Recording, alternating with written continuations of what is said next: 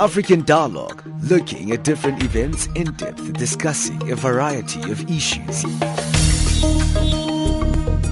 This is a very significant historical election. This crisis is still damaging, especially Finnish and European economies very hardly, and that's an important reason to get more and more co- cooperation. And uh, what we see here is a clear violation of one, the rights to privacy of uh, Tiwonge and uh, Stephen, and also we see Malawi violating its international commitments. Well, the position of Greenpeace is that it's been a disappointing meeting for marine species in particular. African Dialogue, a talk show where we cover anything and everything.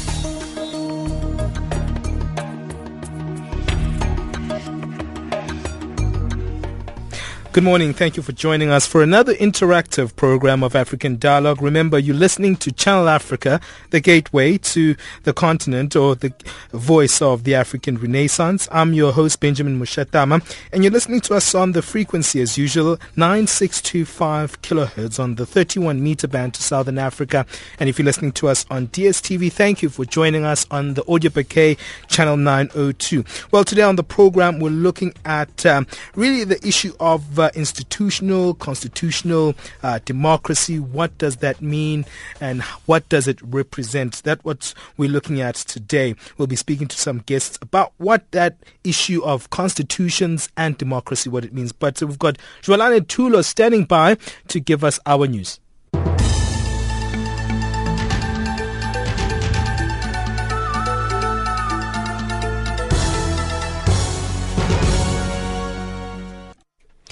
Thank you, Benjamin. Making headlines this hour, the Botswana government loses its appeal against providing foreign prison inmates with ARVs.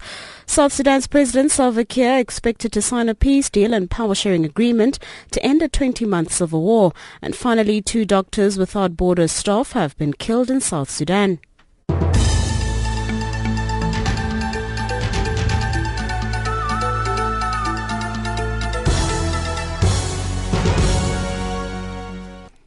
Good morning. The Botswana government has lost its appeal against providing foreign prison inmates with ARVs. The appeals court in the capital, Gaborone, has just turned down the appeal. Last year, the High Court ordered the government to provide ARVs to foreigners in the country's prisons. This after non-governmental organization, the Botswana Network on Ethics, Law and HIV AIDS, brought the case to court. Botswana and Mauritius are the only SADC countries that do not offer foreign inmates ARVs. South Sudan's President Salva Kiir is expected to sign a peace deal and power sharing agreement today to end a 20-month civil war. East African regional leaders are meeting in the country's capital, Juba, for the signing of the agreement. Kiir refused to sign the agreement last week and asked for at least 15 days for him to consult with his faction. Rebel leader Riek Machar signed the deal last Monday as per the set deadline, Sarah Kimani reports. The agreement commits both sides to implementing a permanent ceasefire within 72 hours of signing the deal. The accord gives Rebos the post of first vice president, which means that Machar would likely return to the post he was sacked from in July 2013, six months before the war began. The agreement also calls for a Truth and Reconciliation Commission to be established and a war crimes court in collaboration with the African Union. The United States has presented a draft resolution to the United Nations Security Council that would impose an arms embargo and targeted sanctions on South Sudan if Kiir fails to sign the accord. Two Doctors Without Borders staff have been killed in South Sudan. The killing takes the number of aid workers killed in the 20-month conflict to over 30. The two men were killed during separate attacks on villages in the northern state of Unity last week. The medical agency confirmed the latest deaths but did not have the exact details about how they were killed. The parents of a Mozambican taxi driver who was killed after being dragged behind a police vehicle in Johannesburg two years ago say the conviction of the eight former South African police officers will not bring their son back. Mido Macia's parents say they will never find closure. They were speaking in Matola outside Maputo. Tandugu Kanyam Kacho reports. Mido Macia's mother, Janet Macia, shared her feelings, saying that her son was the breadwinner of the family. She says that not even the conviction of his murders will stop the pain she is feeling. She says nothing will bring Mido's life again. Mido's father, Joseph Masia, also says he will forever live with a broken heart. The family awaits for the sentencing next month. And finally, relatives of more than 200 Nigerian schoolgirls kidnapped by Boko Haram will hold a youth march and a candlelit vigil on Thursday to mark 500 days since the abductions. Boko Haram fighters stormed the government secondary school in the remote town of Chibok in April last year, seizing 276 girls. 57 escaped, but nothing has been heard of the remaining 219 since May last year. Boko Haram's leader, Abubakar Shekau, has since said the girls have all converted to Islam and been married off. The mass abduction sparked international outcry and prompted a viral social media Bring Back Our Girls campaign demanding their release. Recapping the top stories this hour, the Botswana government loses its appeal against providing foreign prison inmates with ARVs.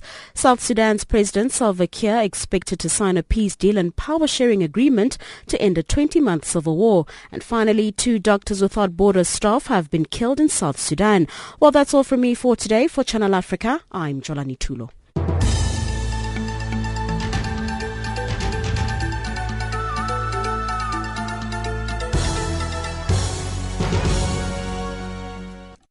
Thank you to Jolani Tulo for that news update. Thank you for joining us here on our program, African Dialogue. My, my name is Benjamin Mushatama.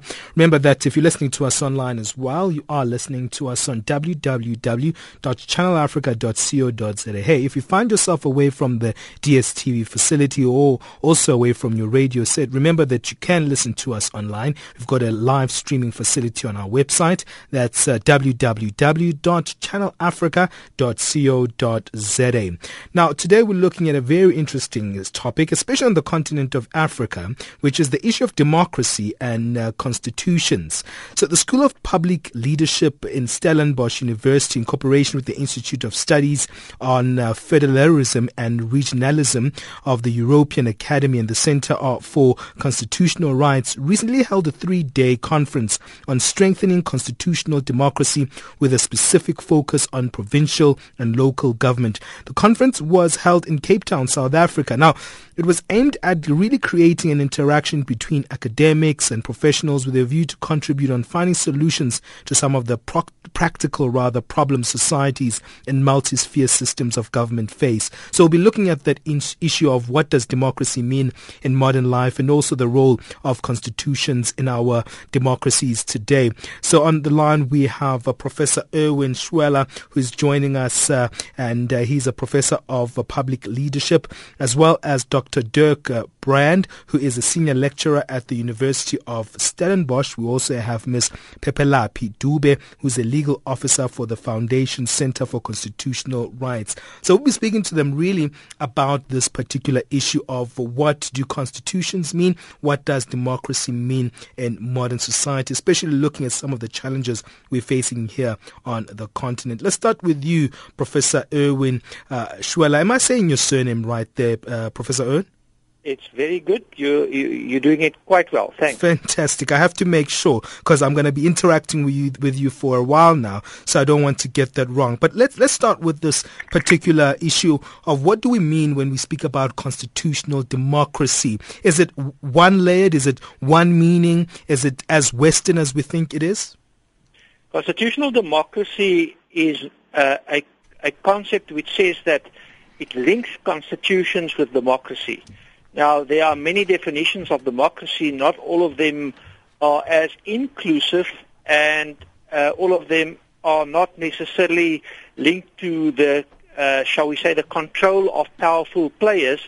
Whereas in most cases, uh, when we talk about constitutional democracy, and specifically when these constitutions uh, relate to the ideas of constitutionality and constitutionalism, it actually means that it is very particularly relevant for the African continent. Mm. Uh, constitutionalism and constitutional democracy therefore says that we need sets of uh, rules that control power uh, mm. so that power are not used in an unmitigated, uh, unthoughtful, and uh, a way which sort of uh, you know destroys the rights of citizens.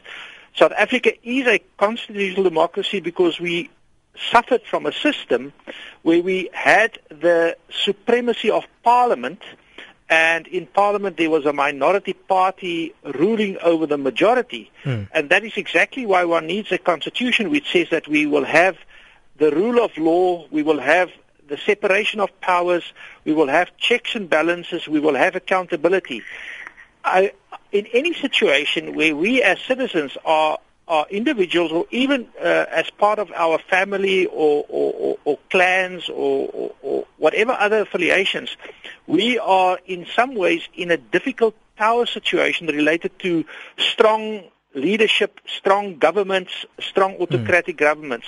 And constitutional democracy provides us with those safeguards to make sure that in that power relationship we are not delivered to autocrats and despots. Mm. So um, um, that is very important in um, all societies, but also in African societies. Well, let me move on to Dr. Dirk Brandt. Is it Brandt or Brand? Because I have to make sure, because we live in South Africa, you say it in different ways. Dr. Brandt, is that right? Brandt is fine, thank you. Fantastic, Dr. Dirk Brandt. I, am trying. I'm going to try uh, carry on with you there, but I know that your line is a bit soft there. But in terms of uh, the value system of what is constitutional, what are the weighing factors? How do you measure constitutionalism? Well, one would start with the uh, text of a constitution in a country and make sure that it contains basic values that are universal, um, that you recognize universally accepted human rights, and ensure that it's described in a way that protects citizens from the abuse of power from the state, but also places a duty on the state to protect these rights and promote these rights. Um, but constitutionalism is not only about individual rights, it's also about the institutional architecture in a country to make sure that the institutions that you create um, are structured in a way that it supports constitutional democracy, that it strengthens the rule of law, um, and adheres to the principle of supremacy of the Constitution. Mm, mm. Now, let me introduce uh, Ms. Phephelaphi Dube from uh, the uh, Center for Constitutional Rights. In terms of uh, that particular aspect of things, uh, are is the whole thing of constitutional democracy infringed on the human rights foundations? Uh, is that the center of where constitutionalism comes from? Because it seems like that's the idea I'm getting from Professor Schwella and uh, Dr. Brand. Yes, absolutely. Just in a nutshell, it just means that the government derives its power from the Constitution so it means that everything that the state does has to be in line with the Constitution. So all the powers, everything that, all decisions that are made by the state have to come from the Constitution. And any actions which fall outside of the Constitution would obviously be unconstitutional. Hmm. Now, I'm going to take a quick break because I think that we've actually introduced this uh, particular definition of what constitutional democracy means. But also, there's been a lot of uh, ideas that have been thrown in, especially on the continent, when it comes to how long a president can be, how many terms you can be president for. I know that this is a big conversation that's happening on the continent right now. And also, do we have African models of uh, constitutionalism, maybe that come from traditional forms of uh, governance? That's something I'm also interested in because there's a lot of conversations saying, hey, we've adopted uh, very much uh, uh, systems that are very Western uh, and uh, maybe they are very alien to the way that Africans originally were governed. So we'll deal with those kind of themes when we come back. Hey, what are your views about uh, constitutions on the continent and democracy on the continent?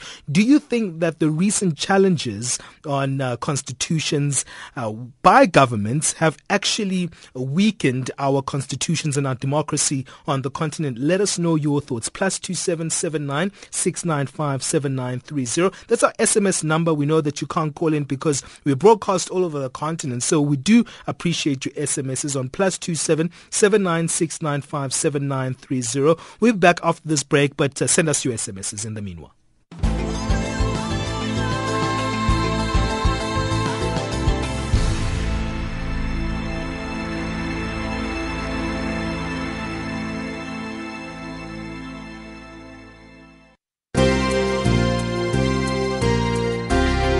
Hello and listen carefully to the good news I have. On Saturday, the 29th of August, Channel Africa, together with Drakensberg Promotions, are bringing you the Moretele Park concert live from South Africa's capital city, Pretoria. Under the theme We Are Africa. This year's concert celebrates South Africa's coming of age and includes the who's who in African music and spans the continent with young and old artists from local star Caiphus Semenya and Lesotho's Budaza to more modern acts like Oliver Mtukudzi and younger acts like award-winning a cappella sensation The Soil. So there you have it. Join Channel Africa and Drakensberg Promotions for the Sounds of Africa from 1800 to 2000 Central African Time on Saturday, the 29th of August. Don't miss the musical event of the year. Channel Africa, the voice of the African Renaissance.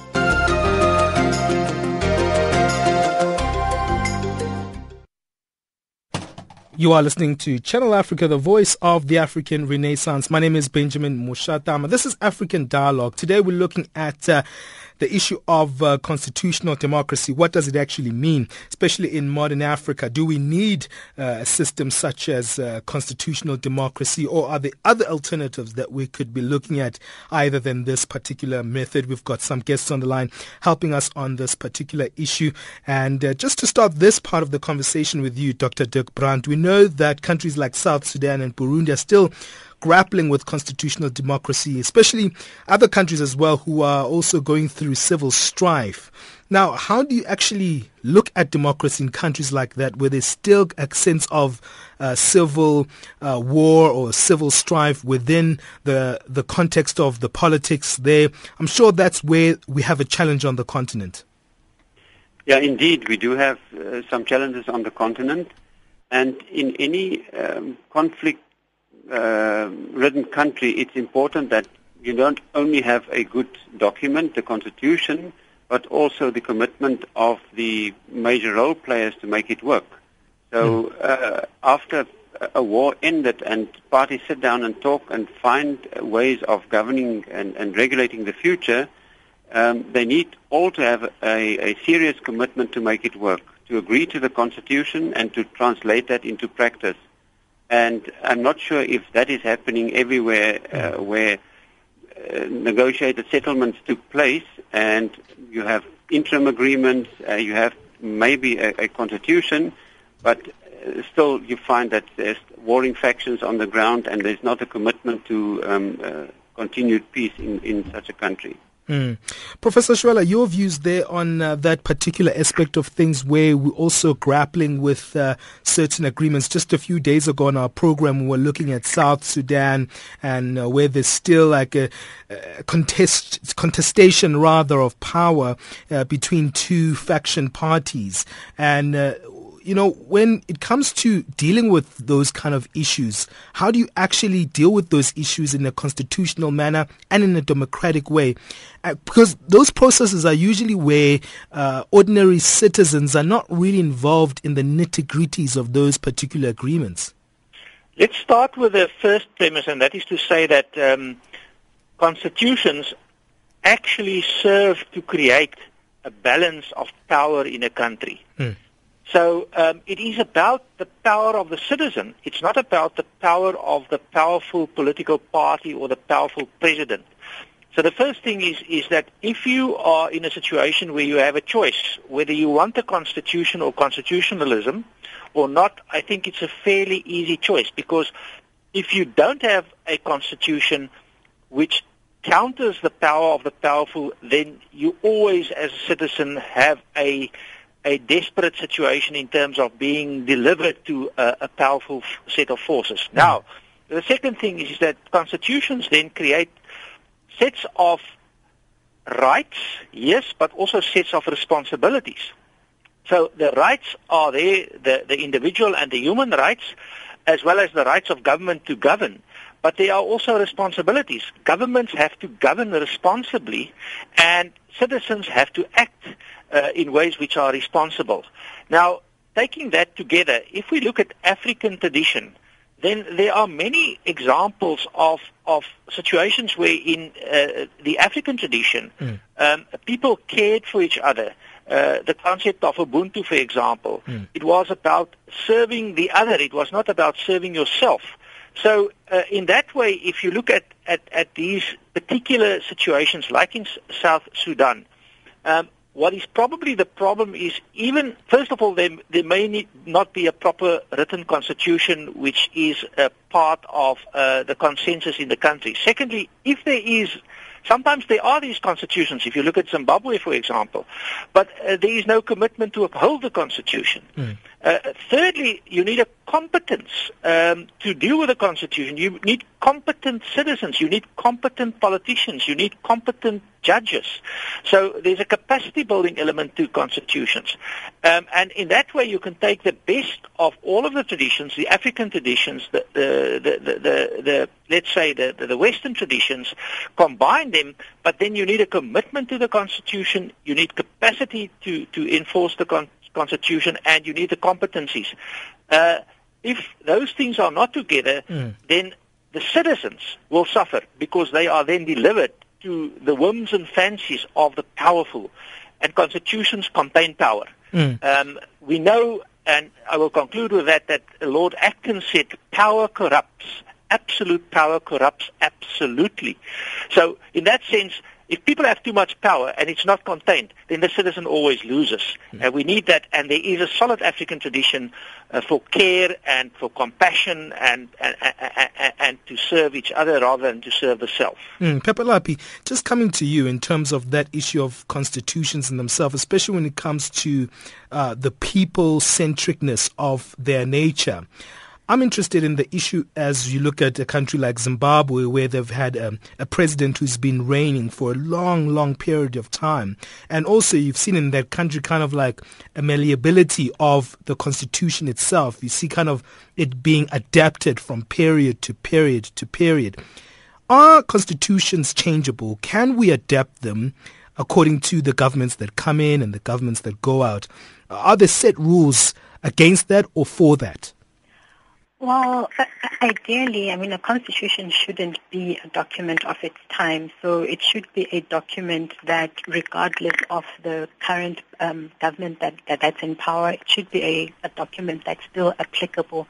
But however, there may be certain provisions in the constitution which, for whatever reason, may stop being applicable or may fall away, and there may be need to change those provisions. But at the same time, um, for example, if you look at the South African Constitution. Mm. So it just so we have the Bill of Rights, for example. So the Bill of Rights um, speaks to your personal freedoms, just the personal freedoms and rights of the everyday person on the street. So when it comes to those kind of provisions, it's a lot harder to change them. So for example, you would need a 75% majority in parliament in order to change those kind of provisions.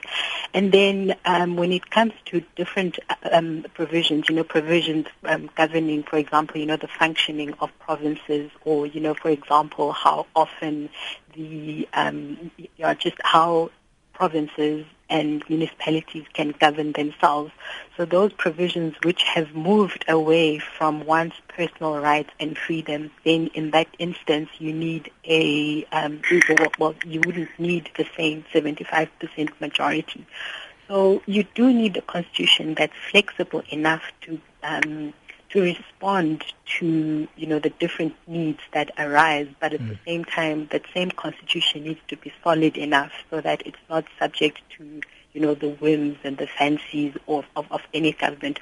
So constitutions need to be above the ideology of whatever government comes in, in, in, into power. So the constitution has to be the backbone, or rather, you know, that one objective document that binds a country together.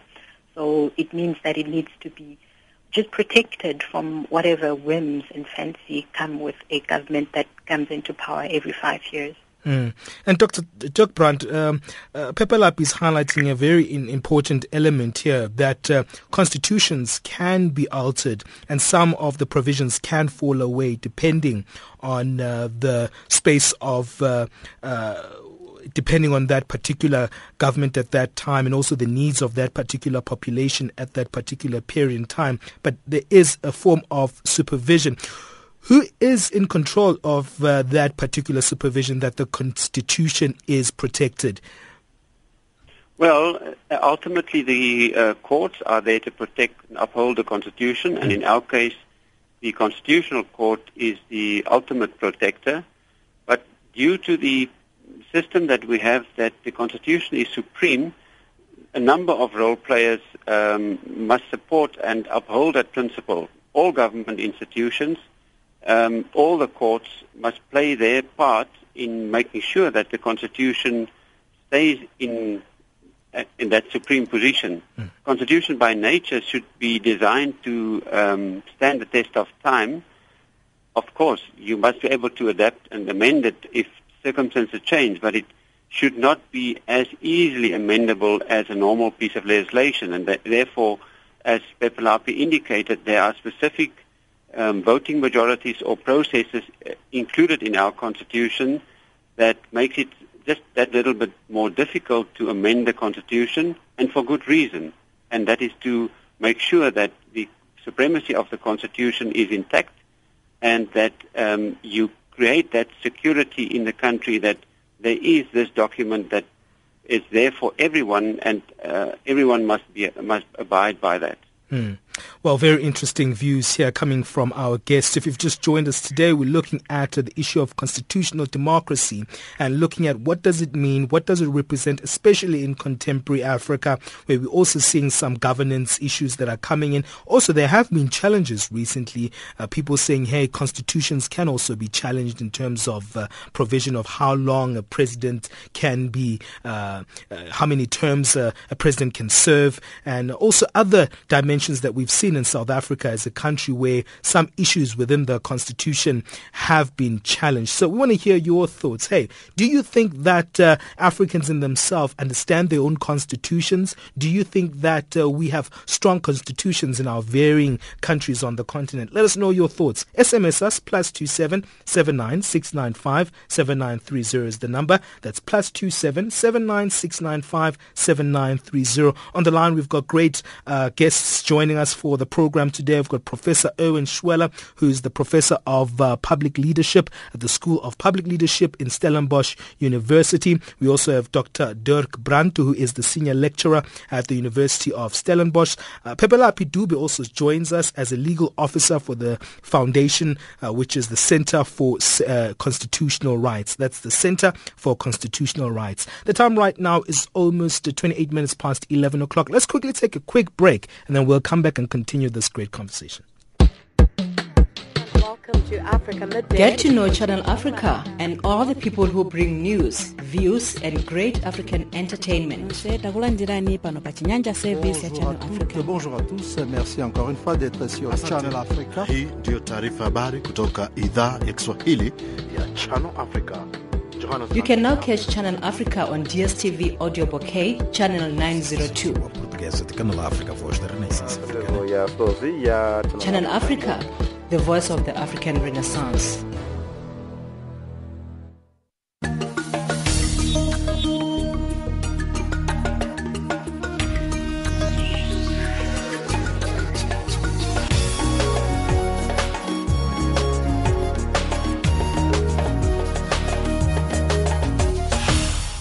You are listening to Channel Africa, the voice of the African Renaissance. My name is Benjamin Mushatama. You are listening to African Dialogue. Remember, if you're listening to us on DSTV, it's on channel 902. Thank you for joining us as well. If you're listening to us uh, on our shortwave service, that's our main service into the rest of the continent. That's the frequency 9625 kilohertz on the uh, 31 meter band to Southern Africa. Thank you as well if you're listening to us uh, via our internet streaming. That's www.channel channelafrica.co.za. Today we're speaking about constitutional democracy, its meaning, more of an educational and informative program today, looking at these particular issues. Now we have a few guests helping us on this particular uh, subject of today. And uh, I think one of our guests left us, so I need to confirm who I have on the line. Do I still have Dr. Dirk Brand with us?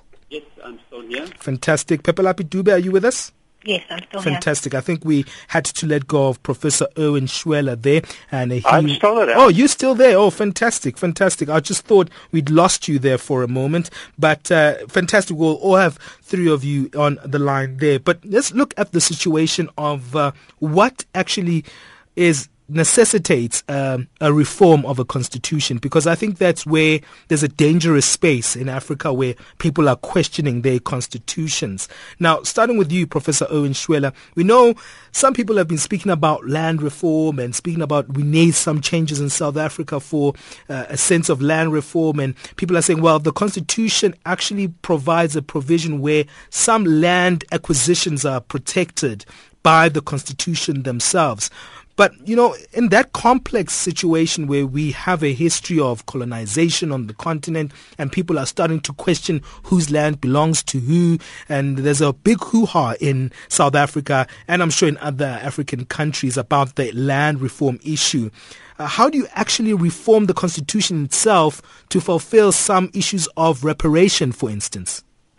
Uh, yes, uh, thanks, Benjamin. I'd just like to go back slightly to some of the other uh, constitutional uh, uh, issues that you raised. Oh, go ahead, go ahead. Specifically, and then I'll get back to the land sure, uh, sure. issue. Specifically around the the the terms um, and the and the, the tenure of, of of political leaders and specifically presidents. Yeah. Um, it is interesting that um, th- there is a correlation, a very interesting correlation um, that one can get from research and, and, and is supported by empirical evidence that uh, especially in those countries where presidents uh, unilaterally and arbitrarily uh, extend their terms of office, those countries um, are the countries that are actually worst off economically. Uh, we can prove that. We can go and find the statistics and the data on that. So the longer the president uh, extends his and it's mostly in this case his, it's not hers, uh, power. Uh, thank you for highlighting. Uh, uh, I was just saying, thank you for highlighting that fact, Professor Schwella, especially on Women's Month. yeah, yeah. Uh, the, uh, we've got statistical and probabilistic proof that in mm. those countries where that happens, things go worse, mm. which gives us an indication, once again, of the fact that arbitrary power, um, discretionary power without control, uh, results in bad governance and eventually in the, the, the, deterioration of the material conditions of citizens. Uh, for that we have um, solid proof and uh, you can just also look at case-based examples mm. um, if you want. However, back to the land, the land issue. Now, of course, uh, one of the things that constitutions strive, strives to do is to create some form of stability, some form of predictability so that there's not too much arbitrariness in, in the system.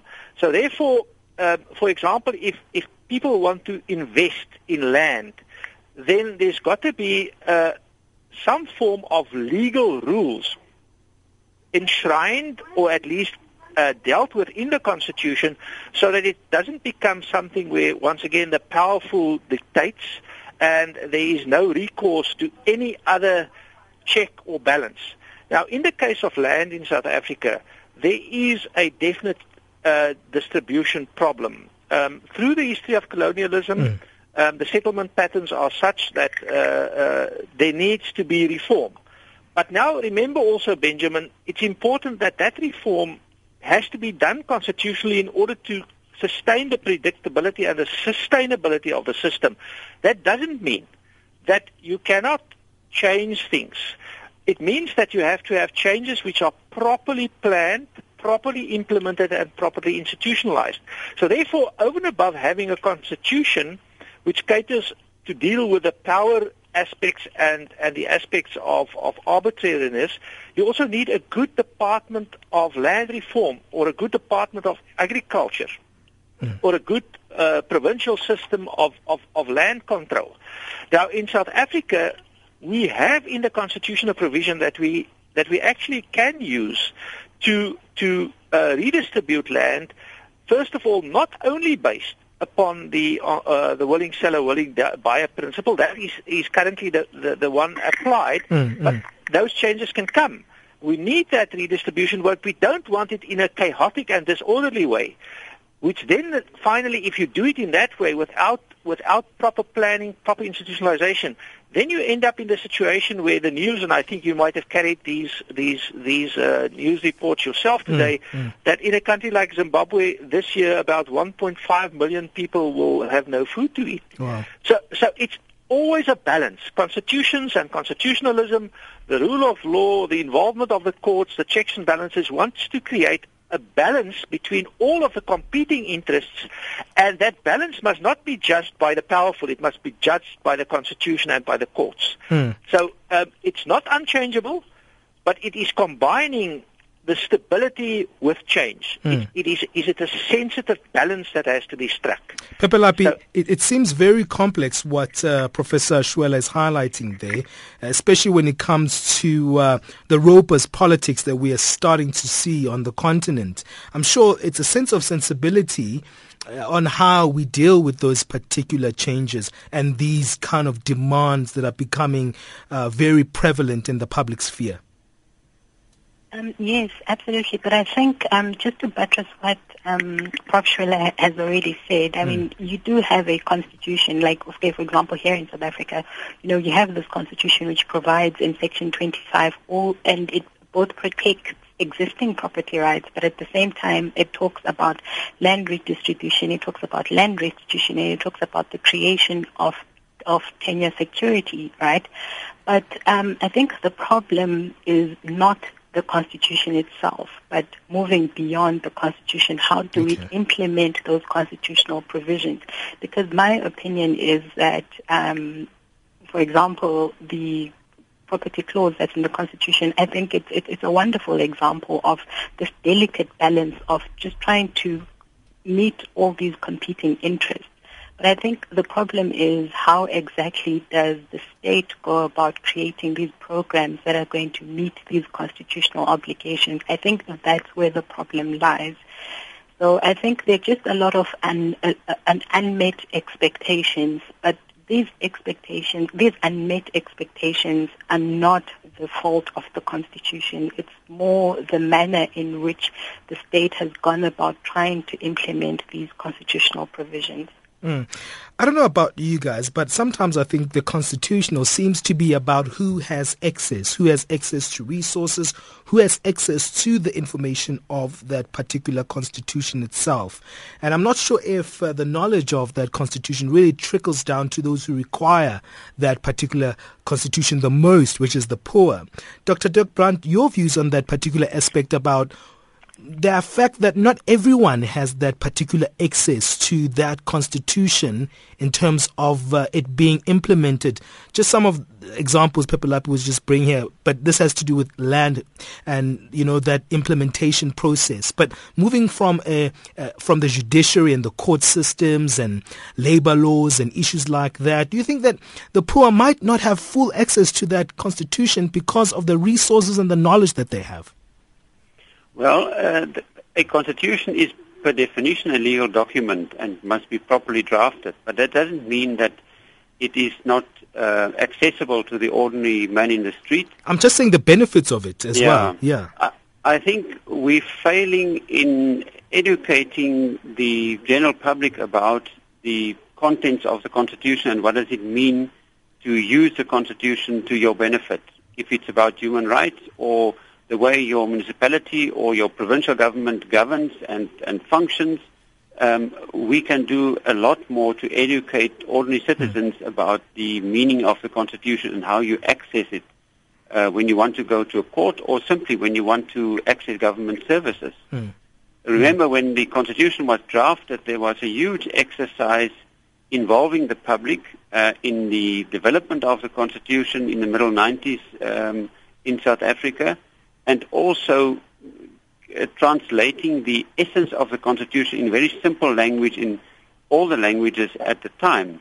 Now, that was a once-off exercise, and I think uh, a lot more can be done of that nature, even in schools, to educate people about the value and the importance of the Constitution. Mm.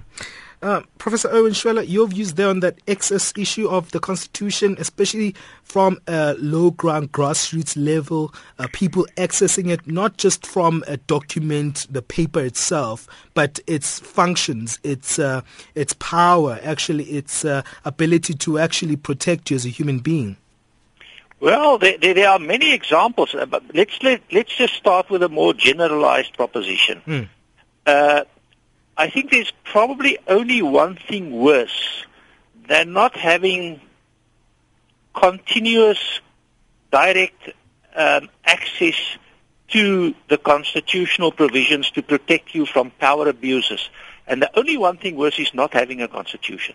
Okay. So, so having a constitution is infinitely better than not having one Mm. um, and, and, and not having proper access because uh, not having a constitution means you have no access whatsoever. Mm. You may now have deficient access. Now, if you then have deficient access, the next step is to is of course how do you improve the access?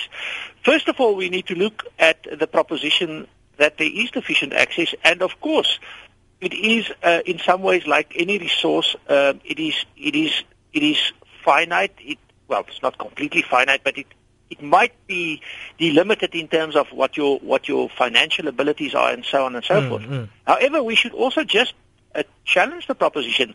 We have many examples of case law of of of people, um, poor people, uh, people without power. Uh, the Grootboom case, for example, who actually made it to constitutional court right through all of the system of courts and got a ruling which says that the, the state shall provide housing uh, in a particular way.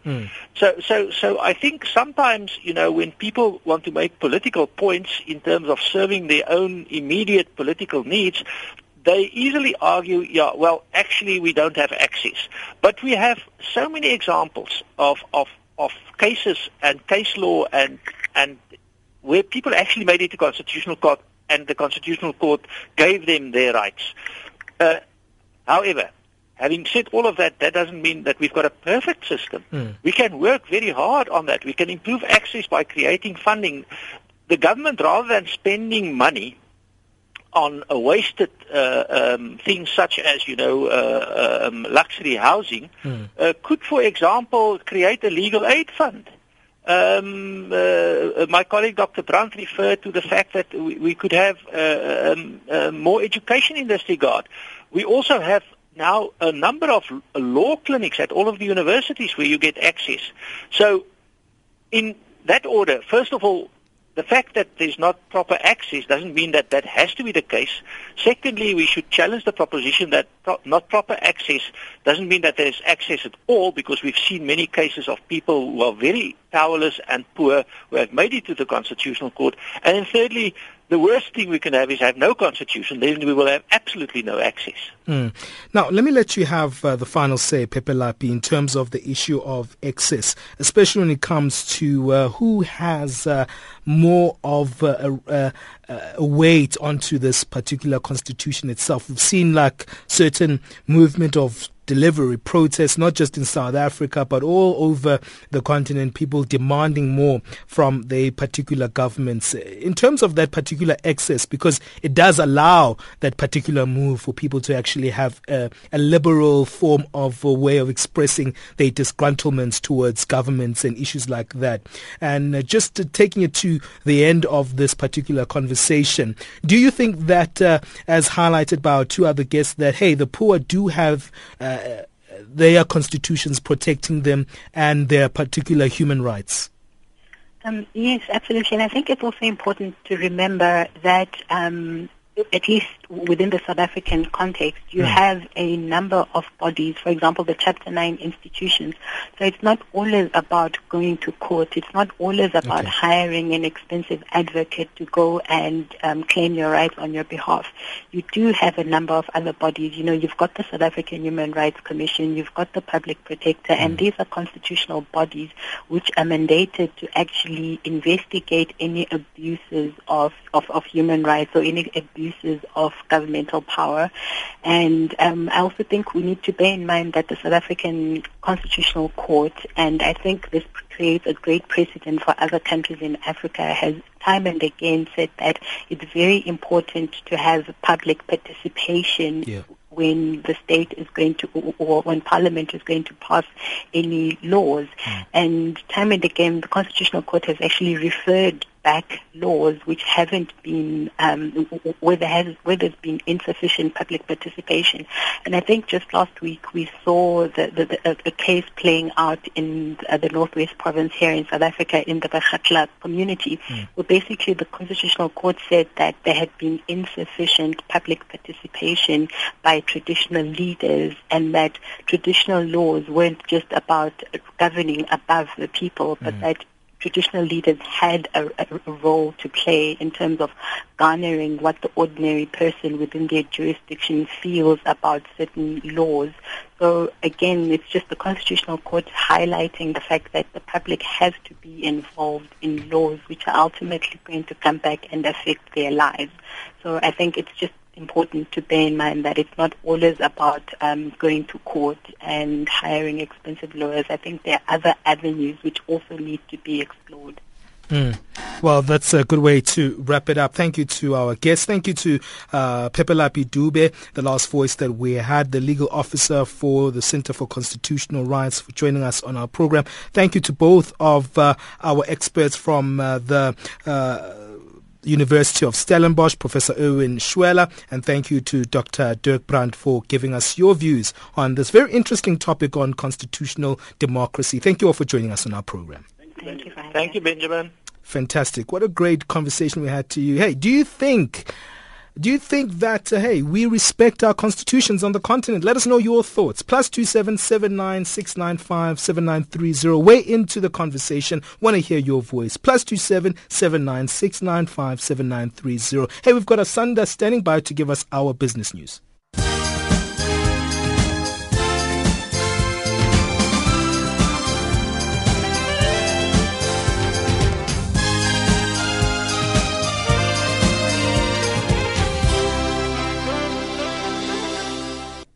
Good uh, morning still. South Africa has been ranked second in an index for its excellent access to and usage of affordable financial services.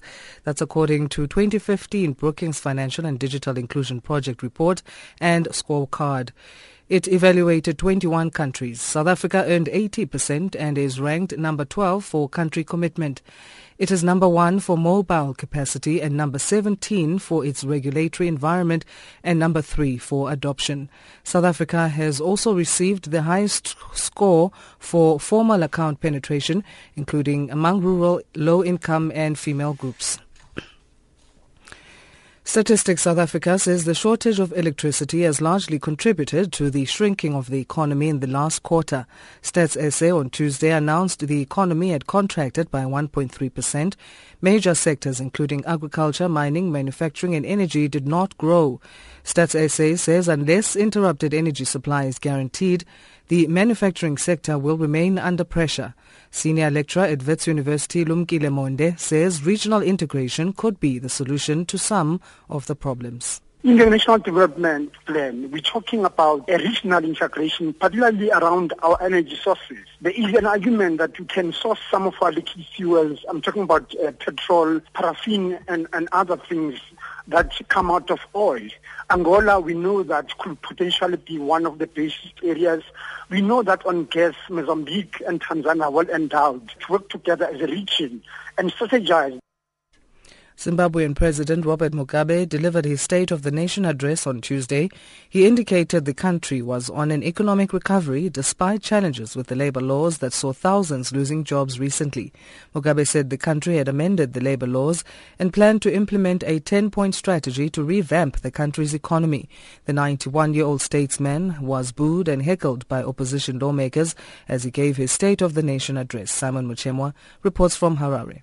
In his Tuesday State of the Nation address, Zimbabwean President Robert Mugabe said the country's economy is slowly recovering. According to the 91-year-old leader, mining and agriculture were the major forces driving the economic recovery. However, the remarks by Mugabe comes amid concerns the country was sliding backwards due to a constitutional crisis coupled with job losses in the past month. A Supreme Court ruling giving the employers powers to terminate contracts without benefits sparked the job losses. To date, nearly 30,000 jobs have been lost and companies closed.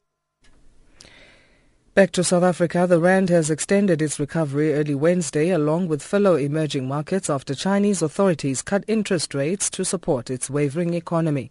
South Africa's economy contracted by 1.3% for the first time in more than a year, with mining and manufacturing sectors particularly feeling the pinch of local constraints and soft demand in the global economy.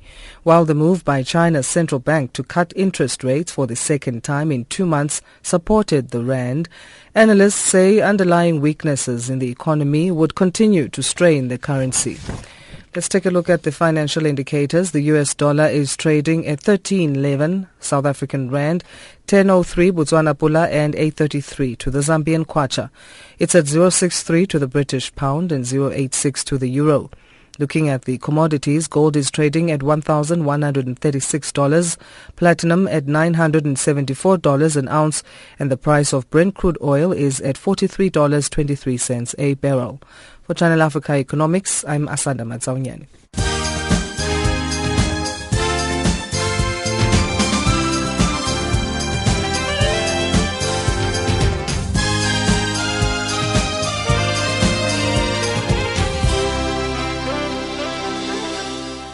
Hey, our man Fixozo is in the building to give us our sports news. That's Figile.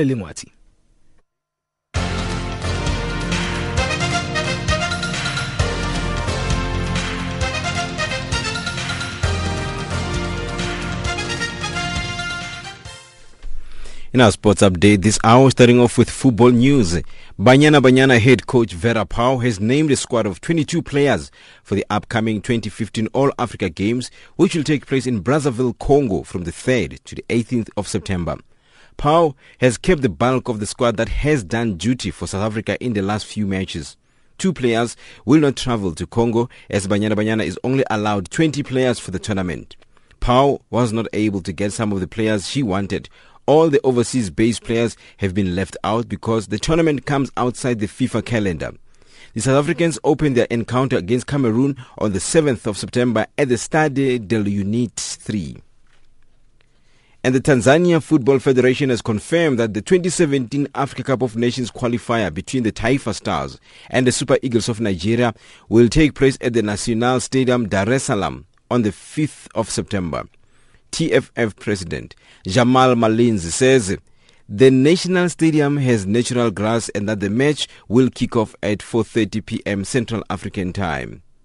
Nigeria Super Eagles share joint top place with the Pharaohs of Egypt in Group G of the qualifying series, having beaten Chad 2-0 in Kaduna in June's match day 1. But the North Africans have one goal advantage, having beaten the Taifa Stars 3-0 the same weekend and the South African Democratic Teachers Union, SADTU, will host close to a thousand teachers from the SADC region to participate in the fourth Southern African Teachers Organization, SATO Games, to be held in Durban. The games will be held from the 28th to the 30th of August. This three-day event will see members of these unions competing in soccer, netball, volleyball, table tennis, lawn tennis, basketball, darts, and athletics. SADTU Media Officer Nomusa Cembi sheds more light on the games.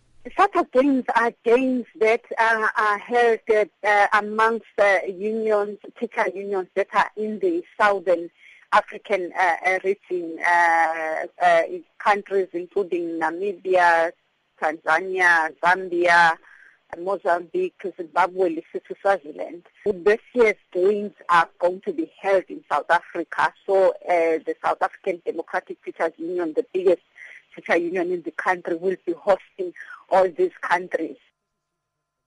Cembi explains the aim of the upcoming SATO Games. Uh, the aim of these games is just to to to to, to bring unity and uh, uh, amongst teachers in the region and to strengthen, uh, you know, ties, you know, as teachers in the profession. And uh, this has come at the best time because we know uh, in South Africa we've had uh, incidents of xenophobia, and we just uh, we hope that from these games, we, these games will show that we are anti-xenophobic and we want to build and bring more unity among teachers and among everyone in the continent.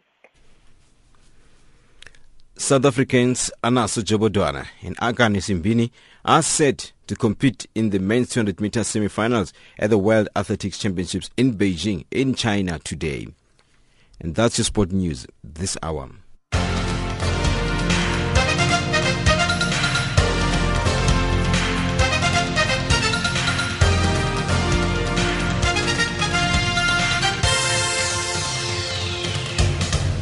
That's how we call it a wrap. Thank you for joining us here on uh, Channel Africa. This is African Dialogue. Remember, we've got an African Dialogue Twitter handle that's called at African Dialogue. That's the Twitter handle at African Dialogue. Or you can find our Channel Africa handle on Twitter at Channel Africa 1. Don't forget to visit our website. That's www.channelafrica.co.za. But hey, today we want to hear from you. Do you think that African governments are doing enough to strengthen their constitutional democracy? Plus 27 that's our SMS number, plus two seven seven nine six nine five seven nine three zero. We want to hear from you, and that's how we wrap it up. Tomorrow we're going to be looking at another interesting uh, story. South Africa has been uh, really celebrating Women's Month, and uh, tomorrow we're going to be looking at uh, women in science. A very interesting uh, topic there. Women in science. Do we have enough women in science? Are women in science recognized? So those are the themes that we'll be looking at tomorrow on our program. But until then, God bless.